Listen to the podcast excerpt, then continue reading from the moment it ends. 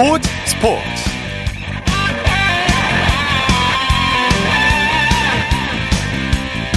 여러분 안녕하십니까 아나운서 이창진입니다 최근 감독 경질 사태로 내홍을 겪었던 여자 배구 흥국생명 우여곡절 끝에 오늘 이탈리아 국적의 아본단자 감독을 새 사령탑으로 임명했습니다.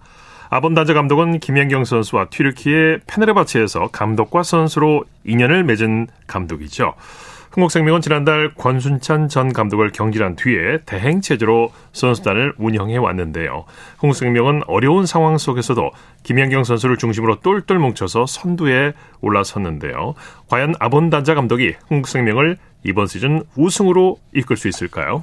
자, 일요일 스포츠 스포츠 먼저 프로배구 소식으로 시작합니다. 스포츠 동아의 강산 기자와 함께합니다. 안녕하세요. 네, 안녕하세요. 자, 오늘 절기상 우수였는데 경기장 분위기는 어땠나요?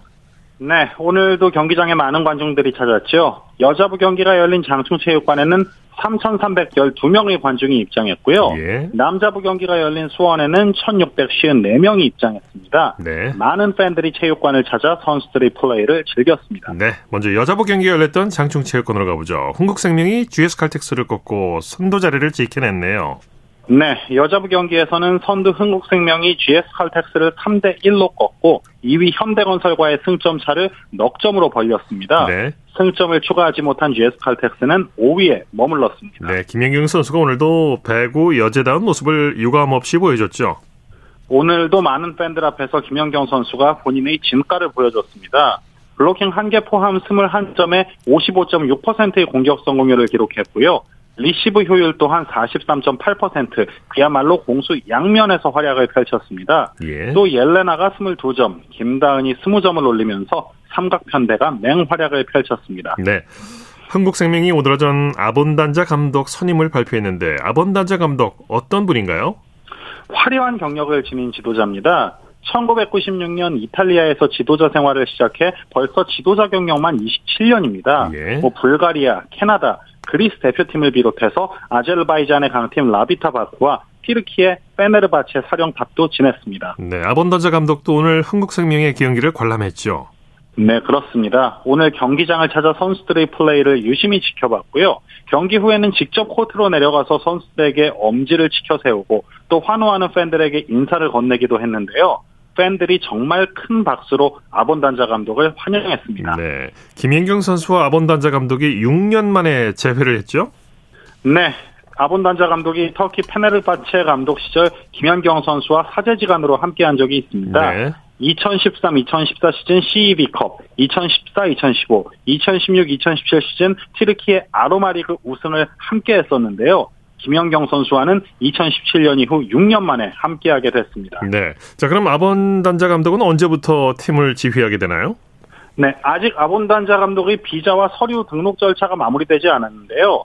이 절차가 마무리되면 곧바로 선수단을 지휘하게 되고요. 네. 계약 기간은 2024-2025 시즌까지입니다. 예. 유럽의 시스템을 도입해 장기적으로 탄탄한 팀을 만든다는 계획입니다. 네, 이제 곧 지휘봉을 잡게 되겠네요.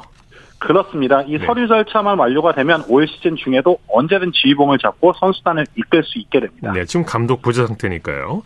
그렇습니다. 네. 남자부 경기 살펴보죠. 한국전력이 삼성화재에게 극적인 역전승을 거뒀네요. 네, 그렇습니다. 남자부 경기에서는 오늘 접전 끝에 한국전력이 삼성화재를 3대 2로 꺾고 3위 우리카드와 승점차 없이 4위를 유지했습니다. 네, 한국전력이 높이에서 우위를 점했죠. 네, 오늘 한국전력은 블로킹에서 17대 7로 앞선 게 결정적이었습니다. 나머지 공격 지표에서 비슷한 기록을 남기고도 승리할 수 있었던 비결인데요. 세터 하승우와 리베로 장지원을 제외한 주전 공격수 5명이 모두 3개 이상의 블로킹을 잡아냈습니다. 네, 타이스 선수가 앞에서 끌고 서재덕 선수가 뒤에서 받쳤어요. 네, 오늘 두 선수 좌우 양날개에서 굉장히 좋은 활약을 보여줬는데요. 타이스가 블로킹 3개 포함 29점, 서재덕은 서브 2개와 블로킹 3개 포함 20점을 올리면서 공격을 이끌었습니다. 네, 자 소식 감사합니다. 네, 고맙습니다. 프로배구 소식 스포츠 동아의 강산 기자와 함께했고요. 이어서 프로농구 소식입니다. 조현일 농구 해설위원과 함께합니다. 안녕하세요. 네, 안녕하십니까. 자, SK와 KGC의 경기 미리 보는 플레이오프라고 할 정도로 큰 관심을 끌었죠. 네, 오늘 정말 많은 아, 관중들이 모였습니다. 아, 승자는 서울 SK였는데요. 아, 오늘 잠실 학생, 학생체육관에서 열린 정규리그 경기에서 어, 이 최부경 그리고 자민원이 김선영으로 이어지는 삼각편대를 앞세워서 어, 변준영이 분전한 KGC를 85대 79로 누르면서 죽음의 일정을 잘 보냈습니다. 네, 처음부터 끝까지 손에 땀을 주게 할 정도로 치열한 접전을 펼쳤어요. 네, 오늘 경기 엄청난 접전이 펼쳐졌습니다. 네. 이 4쿼터 KGC가 역전에 성공을 했는데 이 문성곤의 날카로운 돌파 그리고 이 여기에 이 바운드 패스를 오세근이 잡은 이후에 골밑슛 또 반칙까지 얻어내면서 역전에 성공을 했습니다. 자, 하지만 이 남은 시간 1분 이 SK가 결국 4점차 리드를 잡았는데요. KGC의 마지막 아, 공격을 확실한 지역 방어로 잘 막아냈고 어, 그리고 이 KGC의 장점인 외곽슛을 어, 뛰어난 지역 방어로 막아내면서 결국에는 짜릿한 승리를 따낼 수 있었습니다. 네네. 최준영 선수가 부상으로 빠졌는데 김선형과 원희를 중심으로 똘똘 뭉쳤죠. 네, 이 최준영 선수가 빠졌지만 LK는 계속해서 승리를 따내고 있습니다. 아, 토요일 열렸던 이 원주 DB 원정에서도 아, 결국 나머지 선수들의 역할로 승부를 뒤집었고 예, 오늘도 말씀대로 최준영 선수가 빠져 있었지만 김선영 선수가 20득점 그리고 아, 자밀 원희가 25점을 올리면서 아, 결국에는 이 최준영 선수의 부담을 잘 덜었습니다. 네. 아, 특히나 이 최준영 선수가 수비에서 해주는 역할들이 굉장히 많은데 예, 오늘 최부경과 자밀원이가 아, 무려 37득점 그리고 25리바운드를 합작하면서 이 최준영 선수의 빈자리를 아주 잘 메웠습니다. 네, KGC는 11연승에 도전했는데 좀 아쉬움이 많이 남을 것 같아요. 네, 그렇습니다. 10연승이 KGC 구단의 역대 최다 연승 예. 기록이었습니다. 예. 네, 하지만 오늘 이 결국 이 SK 원정을 어, 내주고 말았는데요. 어, 김상식 감독은 길었던 연승이 깨졌고 또 SK는 분명한 강팀인데 막판에 어, 공격에서 좀 서둘렀던 부분이 아쉽다. 아, 다음 경기를 잘 준비하겠다라고 이야기를 했습니다. 아, 그리고 마지막에 나왔던 이 렌즈 아반도의 실책성 플레이에 대해서는 나쁜 어, 플레이가 아니었고 끝까지 잘 추격했고 그리고 이 선수들의 노력을 높이 평가한다라는 이야기로 또 선수들에게 용기를 북돋아 줬습니다. 네, 대구에서는 한국가스공사가 KCC를 꺾고 2연승을 거뒀네요. 네, 한국가스공사가 9연패 늪에서 벗어난 이후에 바로 2연승을 새겼습니다. 아, 오늘 이 대구 체육관에서 열린 전주 KCC와 홈 경기에서 접전 끝에 81대 79로 이겼습니다. 네. 아, 오늘 승리로 한국가스공사는 2연승을 달리면서 15승 28패로 9위, KCC는 4연패 늪에 빠지면서 17승 24패가 되면서 6위 아, KT에 밀린 채 승차주 7위를 달리게 됐습니다. 네, 양팀 모두에게 오늘 경기가 아주 중요한 경기였죠. 그렇습니다. 어, 사실 뭐 아직까지 플레이오프 진출이 좌절된 상황이 아니었기 때문에 예. 말씀대로 양팀 모두에게 오늘 경기가 아주 플레이오프 진출을 놓고 중요한 분기점이었습니다. 하지만 이 가스공사의 저력이 더 돋보였는데요. 네. 어, 에이스인 이대성 선수가 19점, 그리고 이대헌이 15점, 할로웨이가 13득점에 10개 리바운드, 5개 어시스트로 좋은 활약을 펼쳤습니다. 네. 자, 고양에서는 캐롯이 삼성을 제압하고 4연승을 거뒀네요. 네, 그렇습니다. 아, 고양 캐롯이 삼성과 홈 경기에서 92대 86으로 이겼습니다. 아, 이번 시즌 삼성을 상대로 어, 4연승을 거두게 됐는데요. 아, 캐롯은 이 디드릭 로슨 선수가 34득점에 리바운드 14개, 그리고 어시스트 6개로 펄펄 날았고요. 아, 삼성에서는 다랄 윌리스가 30득점으로 분전했습니다만 어, 지난 토요일 경기에 이어서 다시 일요일 경기를 내주면서 어, 최하위를 면치 못하게 됐습니다. 네, 선수들의 활약 자세히 전해주시죠. 네, 오늘 디드릭 로슨의 활약이 단연 돋보였습니다. 34득점, 또 리바운드 14개, 어시스트 6개로 어, 전성현과 이정현 선수의 부담을 잘 덜었습니다. 어, 그리고 최근 들어서 이 고양 캐롯은 뭐 김진영을 비롯해서 어, 김진유 선수까지 어, 이 롤플레이어들의 활약이 상당히 좋습니다. 네. 네, 그 덕분에 사실 이 모기업이 인수된다는 뭐 여러 가지 이 루머에도 불구하고 어, 집중력을 잃지 않고 있는데요. 오늘도 삼성을 홈에서 꺾으면서 6강 플레이오프 진출에 대한 희망을 밝혔습니다. 네. 여자 프로농구 최초로 창원에서 경기가 열렸는데 분위기가 확 달랐다면서요? 네, 그렇습니다. 여자 프로농구 역사상 처음으로 창원 실내체육관에서 오늘 경기가 펼쳐졌습니다. 예. 홈팀은 BNK였는데요. 어, 그동안 이 마산 실내 체육관에서 게임을 진행하면서 예. 어, 최초로 제2연고지 경기를 펼친 바 있습니다. 그리고 이 창원은 KBL LG가 무려 26년 동안 홈으로 사용하고 있는 구장이었습니다. 네. 아, 그렇기 때문에 이 WKBL 선수들에게는 아, 다소 이 창원 실내체육관이 낯선 환경이었는데요. 아, 그럼에도 불구하고 BNK가 아, 오늘 승리를 따냈습니다. 네, BNK가 신한은행에게 완승을 거뒀죠. 네, 그렇습니다. BNK가 신한은행을 꺾고 4연패 늪에서 탈출하면서 이 상위권 도약의 희망을 살렸습니다.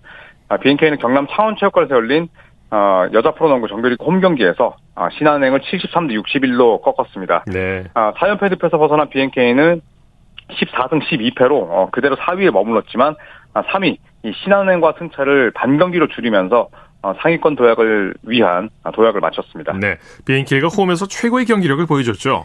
네, 오늘 경기는 여러모로 중요했습니다. 일단 4위로 마치게 되면 플레이오프에서 1위 우리은행을 만나야 되기 때문에 어떻게든 이 4위를 피해야 되는 두 팀의 입장이었는데요. 네. 네, 말씀대로 오늘 새로운 홈에서 최고의 경기력을 펼쳤습니다. 이소희 선수가 3점 4개를 포함해서 20득점 하면서 승리 앞장섰고요. 그리고 국가대표 트리오인 진한 선수가 18득점에 리바운드 12개, 한엄지 선수가 11득점에 리바운드 12개, 그리고 안혜지 선수가 10득점에 어시스트 11개. 방금 말씀드린 이 3명이 모두 더블 더블을 작성했습니다. 그리고 무릎 통증으로 지난 두 경기 동안 자리를 비웠다가 돌아온 베테랑 김한별 선수가 7득점, 리바운드 11개, 어시스트 4개를 보태면서 신한은행을 꺾는데 아주 큰 힘을 보탰습니다. 네, 소식 감사합니다. 네, 고맙습니다. 프로농구 소식 조현일 농구 해설위원과 살펴봤습니다.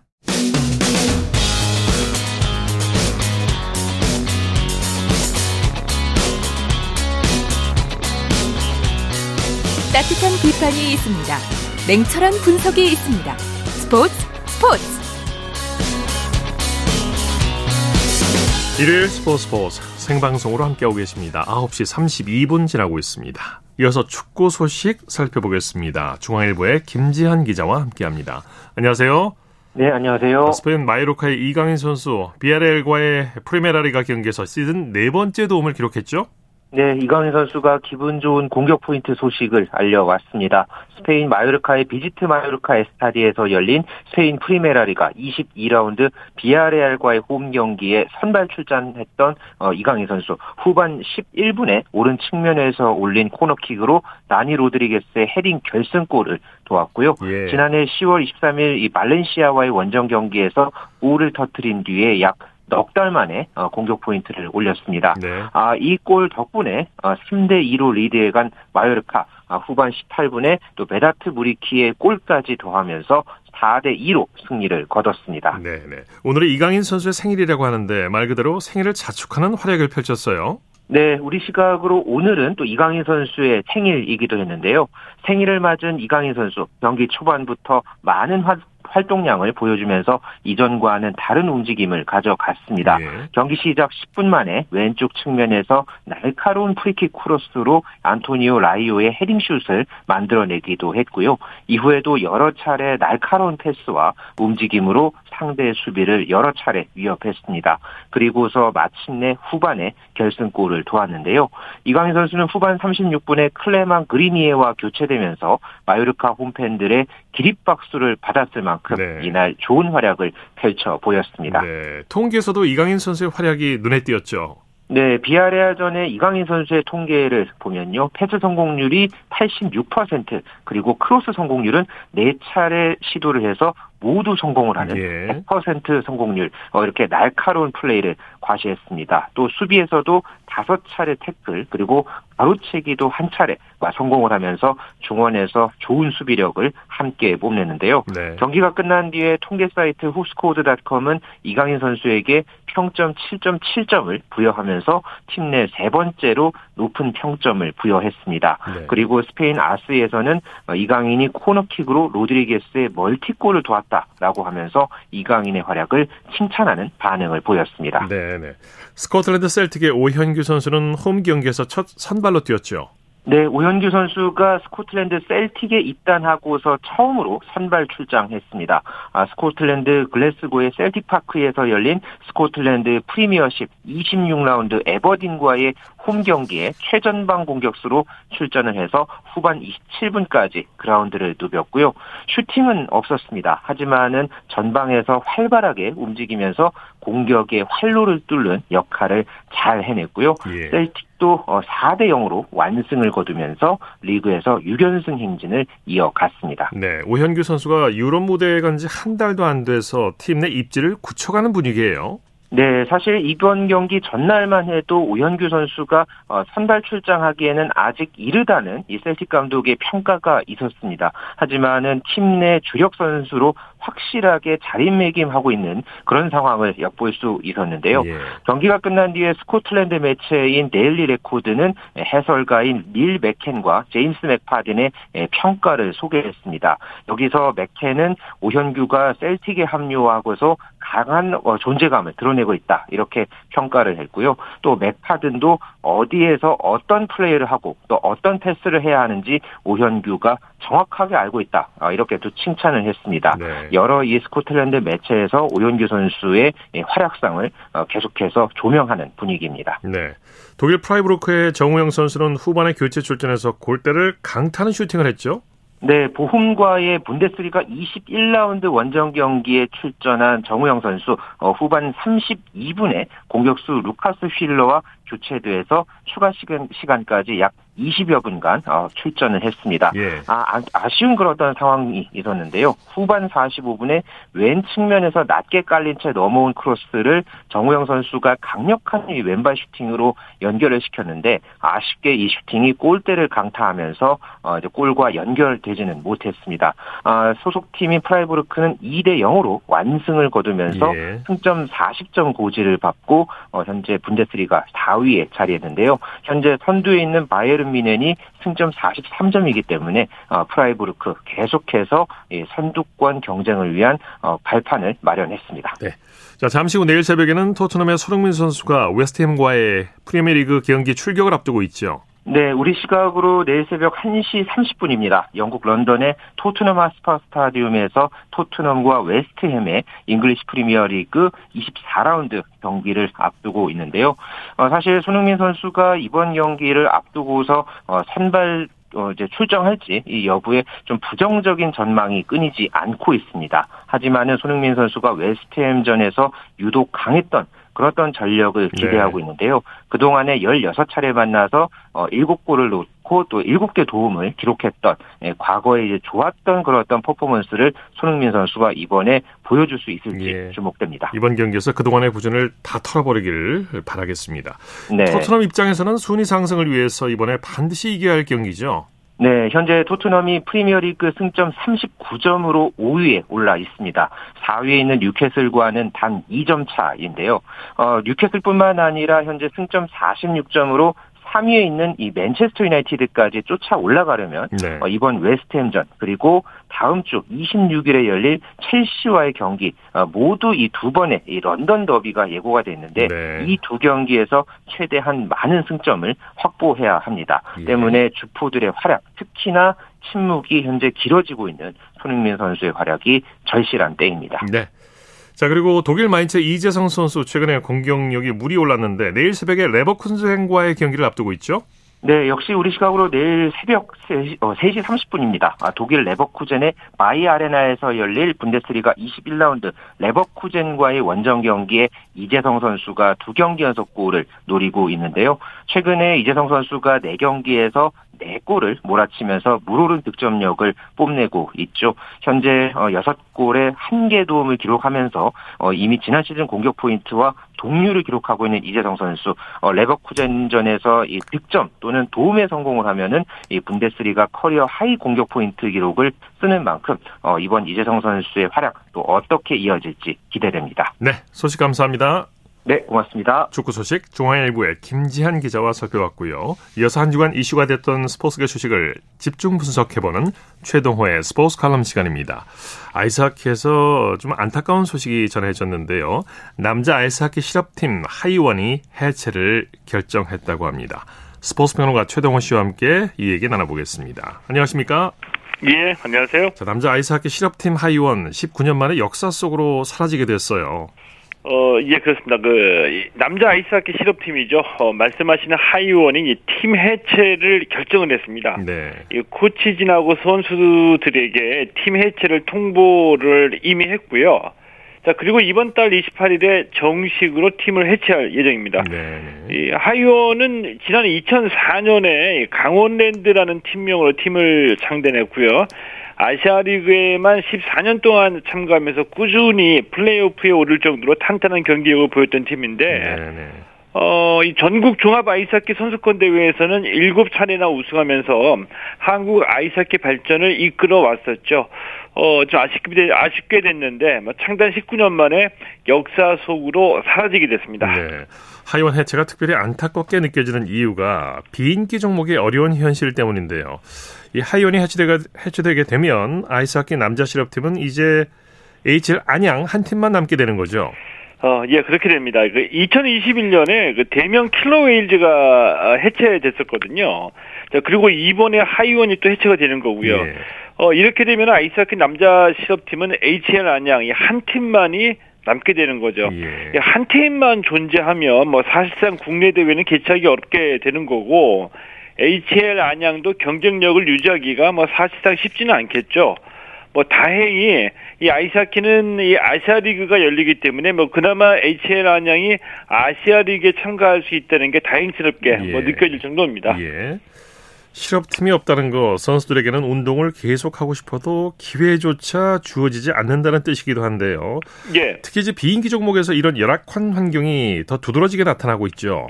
어, 예, 그렇죠. 이 비인기 종목으로 갈수록 이 학교를 졸업한 뒤에 그러니까 대학교나 이 고등학교를 졸업하고 난 뒤에 팀을 찾지 못해서 운동을 그만두는 사례가 많이 있거든요. 예. 뭐 이젠 뭐 남자 아이스하키 같은 경우에 선수들이 대학을 졸업하더라도 HL 안양에 입단하지 못하면 운동을 그만둘 수밖에 없는 그런 구조가 그렇죠. 돼버린 거죠. 그렇다고 해외 나가기도 참 쉽지 않은 그렇죠. 네. 예. 이제 그나마 이 아이스하키에는 이 동호인 팀들이 여러 있기 때문에 아마도 이 선수들은 생계 유지를 위해서 낮에는 경제 활동하면서 네. 주말이나 또는 뭐 이 저녁 시간에 운동을 이어 가지 않을까 이렇게 생각해 볼 수도 있겠고요. 어, 비슷하게 보면은 뭐 대표적으로 럭비 같은 경우에 이 한 해 고등학교에서 한 120명 정도의 선수들이 배출되거든요. 예, 예. 근데 대학팀은 어, 단국대, 경희대, 연세대, 고려대 네 팀입니다. 네. 그러니까 하늘의 별 따는 수준의 경쟁을 거쳐가지고 대학에 진학하게 되고요.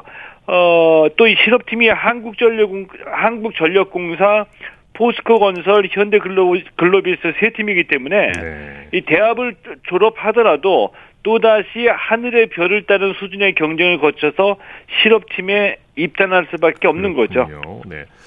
이 실업팀이 존재해야 중고등학교, 대학에서 운동을 하는 선수들에게 희망을 줄 수 있는 거고 또 예. 우리가 흔히 얘기하는 선수 저변도 실질적으로는 실업팀이 존재해야 확보될 수 있는 거 아니겠습니까? 아, 예, 그렇죠. 이, 그러니까 예를 들어서 이 문과라서 죄송하다, 이 문송이라는 얘기가 네. 흔히 요즘에 들고 있죠. 예, 대학에서 문과를 전, 전공하게 되면 취직이 어렵다, 뭐 이런 그 자주적인 표현이기도 한데 이 비슷한 예로 예전에 그 아이들이 운동한다고 하면 운동에서 뭐 먹고 살래라고 이 만류하는 부모님들이 많이 계셨거든요. 예. 운동하면은 이 번듯한 직업 갖기가 어렵다 뭐 이런 뜻인데 네. 물론 이게 이제 옛날 얘기긴 하지만 일부 비인기 종목에서는 아직도 제대로 된 일자리를 얻기가 쉽지 않은 게 현실이죠. 사실입니다. 네, 예. 네. 뭐 공부든 뭐 운동이든 아니면 다른 분야를 전공을 하더라도 학교를 졸업하면 직장 또는 직업을 가져야지 되는데 네. 어 좋은 일자리가 많이 있어야지 해당 분야를 공부하는 지원자들이 많이 늘어나겠죠. 물론이죠. 네. 예. 근데 운동 세계에서는 대부분 다 어, 지자체가 운영하는 실업팀이 최종적인 일자리가 되는데 이 실업팀이 부족하게 되면은 일자리가 부족하다는 얘기니까 그만큼 지원자가 줄어들 거고 저변 확보도, 확보도 당연히 어려워지는 거죠. 네, 이 실업팀 육성을 위한 고민이 있어야겠어요. 어, 예, 그, 더군다나 그 야구, 축구, 농구, 배구와 같은 프로스포츠를 제외한 대부분의 비인기 종목은 선수들이 실업팀에서 선수 생활을 이어가고 있거든요. 그렇죠. 예, 그래서 우리가 올림픽에서 획득한 메달의 80% 정도는 이 지자체가 운영하는 실업팀 선수들이 다 가지고 온 겁니다. 네. 어, 때문에 이 실업팀이 뭐 사실 한국 스포츠의 산실이라고도 할 수가 있겠고요. 어, 때문에 어, 지자체가 운영하는 실업팀을 확장하는 데는 좀 한계가 있을 수밖에 없다라고 보고 기업의 실업팀 창단을 유도해야지 되거든요. 네. 세제 지원 등의 지원이 좀 어, 현실화돼야 되지 않을까 라고 생각을 합니다. 네, 말씀 감사합니다. 예, 고맙습니다. 스포, 최동호의 스포츠 칼럼 스포츠 평론가 최동호 씨와 함께했습니다. 쳤다 하면 드라마. 그것이 바로 그것이 바로 손에 잡힌 우승 트로피. 목에 걸린 그 배달 너와 내가 하나 되는. 그것이 바로 그것이 바로 그것이 바로 꿈꾸던 스포츠. 꿈꾸던 스포츠. 꿈꾸던 스포츠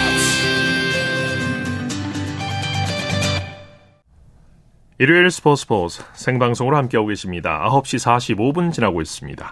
이어서 다양한 종목의 스포츠 소식을 전해드리는 스포츠 와이드 시간입니다. 이혜리 리포터와 함께합니다. 어서 오십시오. 네, 안녕하세요. 사드력 선수권 대회에서 우승한 피겨 요정 이혜인 선수 소식 준비하셨다고요? 네, 여자 피겨스케이팅의 이혜인 선수가 지난 11일 토요일에 미국 콜로라도주에서 열린 4대륙 선수권 피겨 여자 싱글에서 금메달을 목에 걸었죠.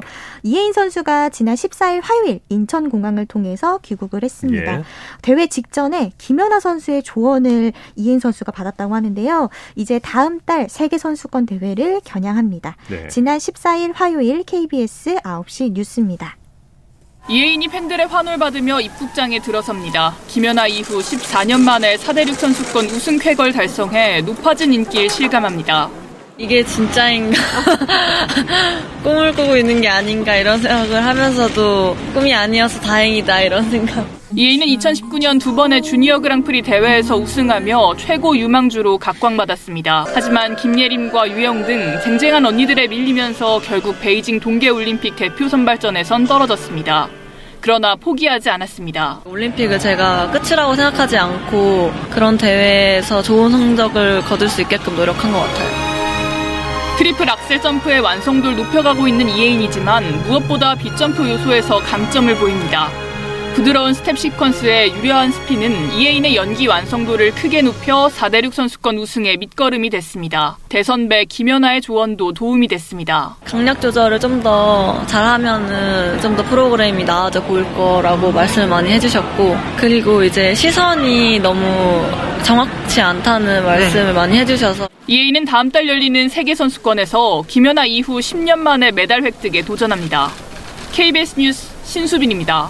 네, 대단하고 자랑스럽습니다. 네. 자, 그리고 104회 동계체전의 피겨 스케이팅에서 남녀 대학부 정상의 차준환, 김예림 선수가 정상에 올랐어요. 네, 먼저 오늘 차준환 선수가 경기도 의정부 실내 빙상장에서 열린 대회 피겨 스케이팅 남자 싱글에서 최종 총점 291.93점으로 금메달을 목에 걸었습니다. 네.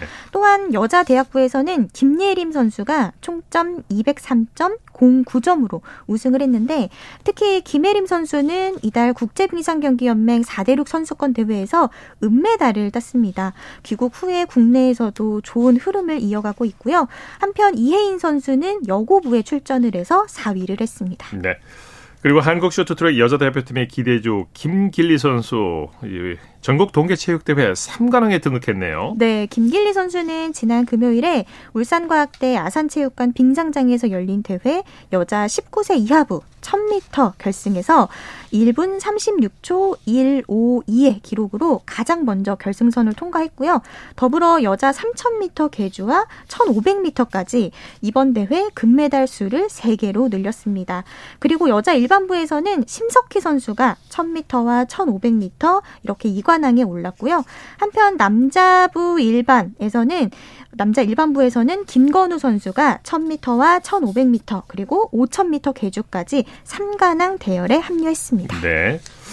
야구 얘기해보죠. 박찬호 씨가 KBS에서 야구 해설을 한다고요? 네, 박찬호 선수는 WBC 초대 대회 한일전에서 한국의 마운드를 책임졌죠. 이제는 KBS에서 WBC 함께 네. 하게 됐습니다. 미국 현지에서 김하성 선수를 밀착 점검하면서 KBS의 명품 해설을 준비하고 있는데요. 지난 16일 목요일 KBS 9시 뉴스입니다. 2006년 WBC 한일전 9회 말 한 점차 승부에서 박찬호가 마운드에 오릅니다. 이치로를 뜬공으로 잡아내고 포효했던 마지막 장면은 대한민국 야구의 자존심 그 자체였습니다. 어, 자신감이 많이 어, 도움이 됐다고 생각합니다. 변화보다도 7개의 공을 던지는 동안에 전부 직구였습니다. 17년 후 다시 열릴 WBC를 앞두고 박찬호가 미국 애리조나에 나타났습니다. 묵직한 직구 대신 명품 해설을 장착한 박찬호 KBS 해설위원이 샌디에이고 구단 스프링 캠프에서 김하성을 밀착 점검하고 있는 겁니다. 태극 마크를 달고 뛰었던 본인의 경험을 되살려 김하성에게 건넨 조언의 핵심은 바로 팀워크입니다. 선진 야구를 많이 배운 거 경험들을 아마 국가대표 그 팀 속에서 많이 전달할 수 있는 중간 어, 둘째 같은 그런 역할을 잘 해서 이 한국팀이 좋은 성적으로 지난 도쿄올림픽에 이어 다시 한번 해설을 하게 된 무대가 WBC라는 점도 남다릅니다. 이 대회가 좀 의미가 있고 한국 야구에는 굉장히 의미가 깊은 그런 대회이므로 해설하는 그런 마음도 굉장히 좀 남다릅니다. KBS 마이크를 잡고 함께 뛸 코리안 특급 박찬호는 풍부한 경험과 뜨거운 열정으로 야구 팬들을 찾아갈 예정입니다. KBS 뉴스 호솔지입니다. 자, 펜싱 월드컵 단체전에서 세계 랭킹 1위 남자 사브로 대표팀 그리고 여자 에페 대표팀이 나란히 금빛 지르기에 성공했죠. 네, 우리나라 시간으로 지난 13일 월요일에 폴란드 바르샤바에서 열린 국제 펜싱 연맹 월드컵에서 도경동, 구본길, 박상원, 하한솔 선수로 구성한 남자 사브로 대표팀이 결승에서 세계 2위인 헝가리를 만나 45대 37로 이겼습니다. 네. 그리고 이혜인과 송세라, 유단우, 강영미 선수가 나선 세계 1위 여자 에페 대표 대표팀도 같은 대회에서 이탈리아를 꺾고 정상에 올랐고요. 더불어서 우즈베키스탄 타슈켄트에서 치러진 여자 사브르 월드컵에서는 윤지수, 전하영, 전은혜, 최세빈 선수가 나서서 단체전 동메달을 수확했습니다. 네. 자, 스포츠와이드 이혜리 리포터와 함께했습니다. 수고했습니다. 네, 고맙습니다.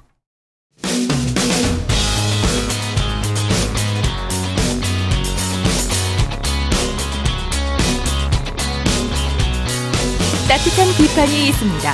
냉철한 분석이 있습니다. 스포츠 스포츠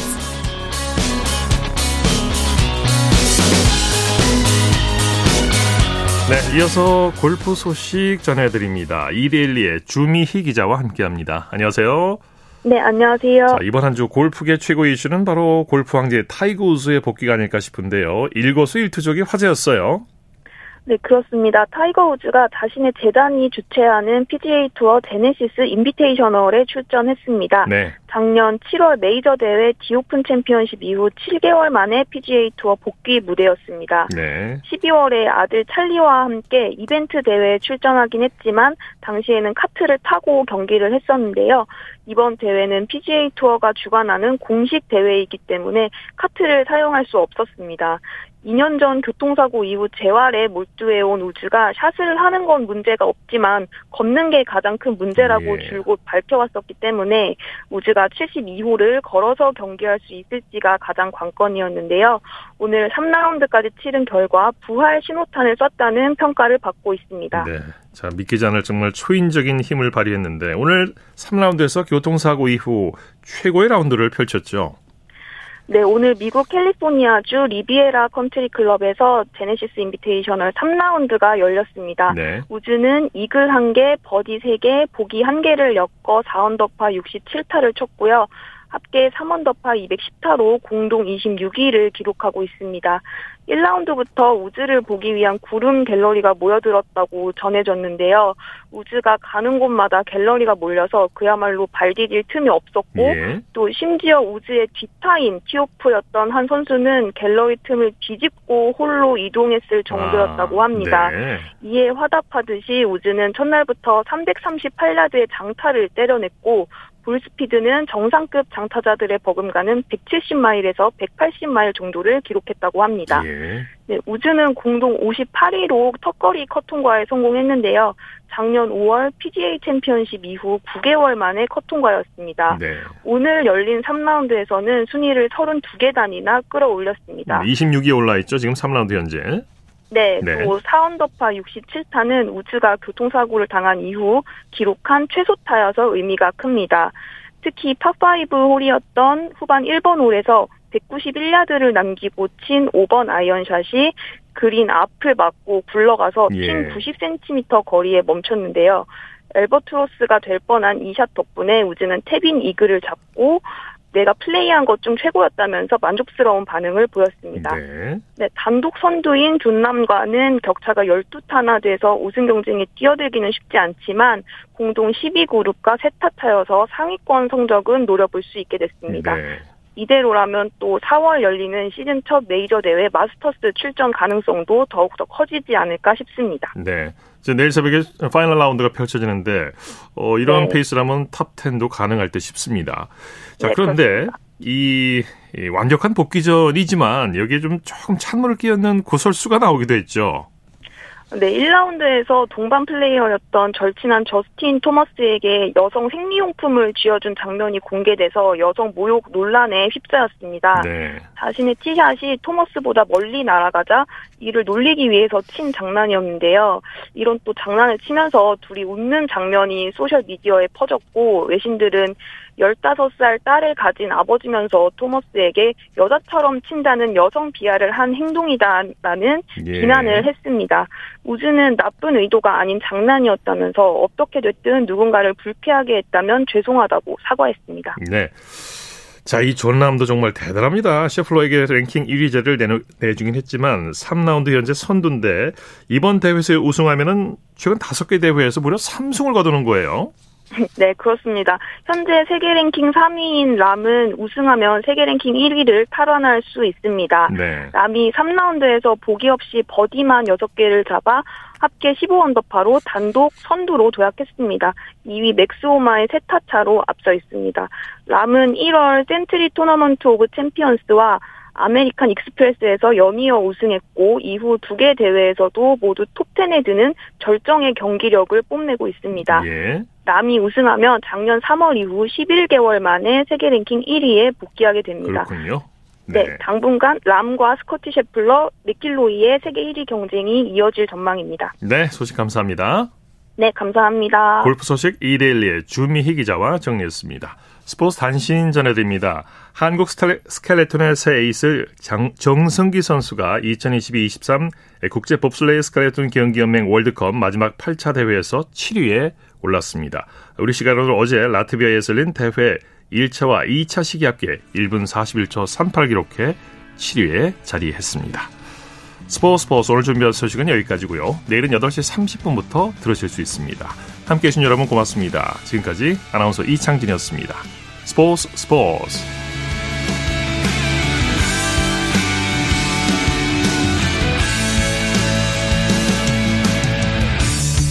the sun goes down in front of me Reminds me where I wanna be With you and you alone like you.